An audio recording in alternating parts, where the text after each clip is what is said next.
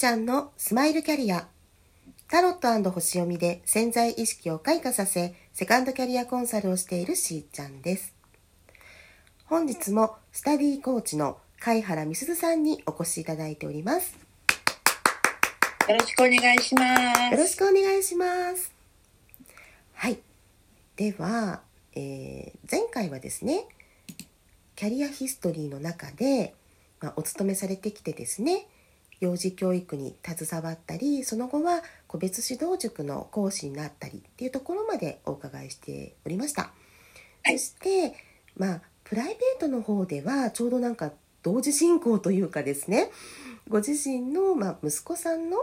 出来事っていうことがあったということなんですけど、はい、もう一度そこのお話聞いてよろしいでしょうか？はい、はいちょうど子供が中学生になって、まあ、しばらく通っ、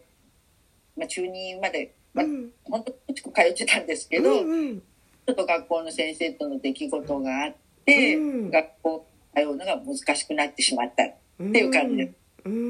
ん、そうなんですよね。もう学校に無理やり行かすっていうので引きずり回したりとかいろいろ経験してもう疲れ果てちゃったっていう感じです。はい。そうそうなんそういう時期。はい、息子さんはあの、もともとはすごく学校好きでいらっしゃったんですよねきっとね。そうなんですよ。すごく楽しくて、うん、もうか学校が楽しいもう、楽しくてしょうがないみたいな感じで通ってたので、うん、変変化の指数も180度変わったのにも、はい、私の方がどうしたらいいんだろうっていう、そんな。もう先生のねある一言っていうのが本当に、はい、あの何でもないあの先生からしたら単なる注意の一言だったかもしれないけれども、はい、息子さんにとってはとてもこうショックな出来事になってしまったということなんですよね。ですよね。だから本当、その先生にも言ったんですよ。こんなこと言われたんですよねって言ったら、はい、言いましたってこう、さらっと言われたから、またそれがまた逆に、えー、先生ってそういう感じなんだっていう。そうですよね。でもそそれで、まあ本人も、だから結局勉強全部ストップしちゃったので、はいだからこう学校に行く意味もな分かんないし、自分が一体何をしたらいいんだろうっていうので、もう悶々と日々探してたというか、何何か楽しいことはないかとかもう毎日がつまらないっていうそういう日々の繰り返しでしたよね。うん。もうね本当息子さんにとっては、はい、とってもこの先生の一言がね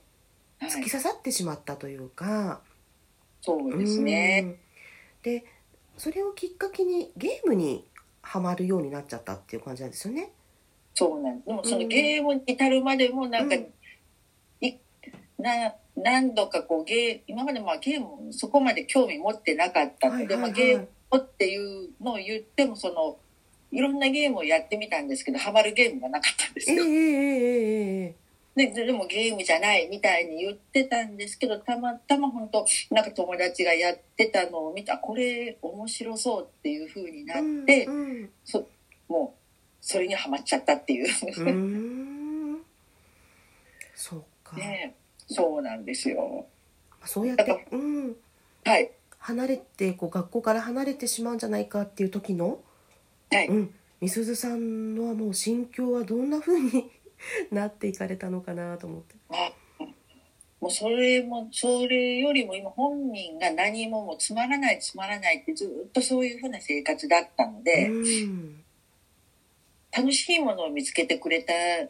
のがもうそれでいい、えー、うんなんか夢中になるものが見つかったので、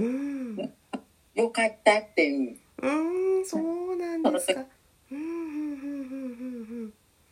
なんか顔もどよ顔色もなんかどよーんとしてなんかこうたもう日々疲れたような感じだった、うんうん、てる時の目の輝きみたいな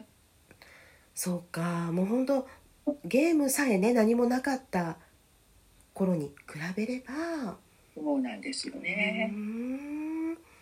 そしたらまあゲームをしだしたらなんかこうもっとゲームの情報が知りたいとか、うん、こう本そのなん攻略本っていうんですかね。その攻略本みたいなのが出たらなんかよもう一生懸命読んだりとか、うん、そうこう学校での友達との会話ができるようになるんですよね。なんかゲーム。はい。そうしてこう面白さを友達に伝えるというそういう伝道師みたいな。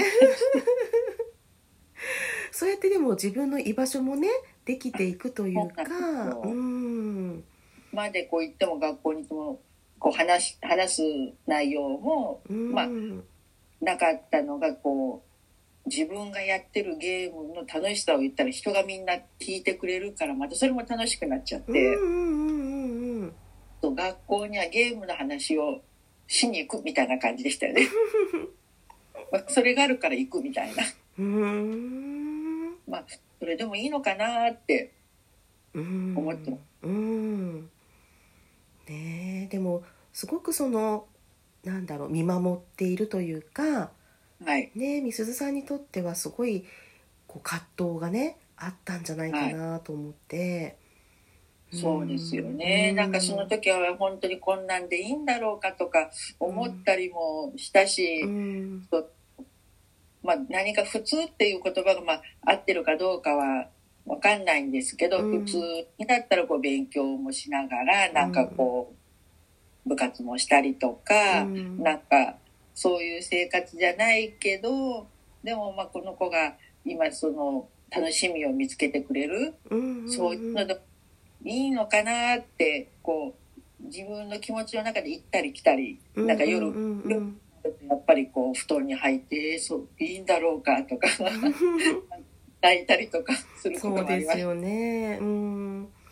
やっぱりもう学校行きたくないとかね、うん、言ったりこうねこのまま不登校になっちゃうんじゃないかとかね、うん、はい、苦しい時期もあったと思うんですよね本当にね。だから、はい、でもだからこそこううん今ねあの塾の講師とかねそう皆さんのこうお悩み相談じゃないけれども、はいはい。うん、お母様側にもこう寄り添えるっていうか、うん、なんか全てがこう生かされて、はい、うん、経験が全部こう糧になってるっていうふうにね感じるんですけども、うん、これからそうですねあのまあ次回はねあの次のお話であの触れようかなと思ってたのがその、はい。まあ、沢会ですよね。はいはいはい。なんかこう皆さんにこういう経験談をお話しされてると思うんです。で、はい、うん、すごくそれ、まあ、ここのラジオで全部ちょっとお話しするわけいかないんだけどもあの、まあ、人気があるって言ったらですけど 悩んでいるお母様方がねそうあのお話聞きたいですってこ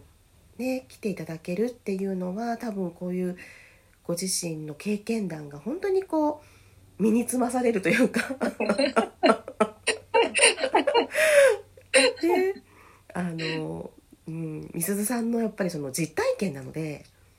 うん、それがすごい伝わるんだと思うんですよね。ありがとうございます。まあ、そう、ある意味ぶっとぶっ飛んだ感じですけどね。いやいやいやでもその、まあ、皆さんこう来ていただいている、うんはい、お母様方とかってどうですかどんな、まあ、方々とか反応とかあります、はい、うん、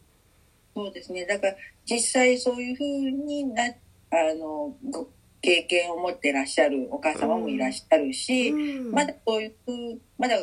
ちっちゃいお子様お持ちのお子様だけども、まあ、そういうふうな経験これからもしかしたら経験するかもしれないからっていうに来てくださる方もいらっしゃるし、うんうん、実際そういうふうにも私もそういうふうな経験したんですよっていうふうな方も見に来てくださって、うん、いろんなそれぞれの思いをお持ちで参加してくださってるっていう感じです。うんうんうん、やっぱりその最初にもねお話ししてたように勉強そのものにねついていけなくなるみたいなこともあればそのまあ向き合い方勉強どういうふうにやってったらいいんだろうっていうので嫌になっちゃうとかねのもあれば、はい、そういうふうに学校の出来事とかで、はい、ね、単にそれで学校に行きたくないような心境になってしまったから、ね、学業がはおろそかになっちゃうとか離れてしまうとかね、うん、なんかきっかけは何であれなんかそういうふうにこううん子どもたちって勉強に対して、うん、なんかいろんな角度からこう、まあ、頑張ってるから。そうね、本当今子供さん大変だと思いますよ。そうですよね。でまたそれをこうその悩みをこう一緒に共有していくねご家族とか、はい、お母様っていうのの心境も一緒にこうアップダウンするんだと思うんですよね。うん。でじゃあそうですね。次回その、まあ、沢会についてですね。はい、あの、まあ、きっかけがあったそうなのでその辺のお話を伺ってまいりたいと思います。はい、はいよろしくお願いします。はい、それでは皆さんと楽しみながらステージアップしーちゃんのスマイルキャリア本日はここまでまた明日。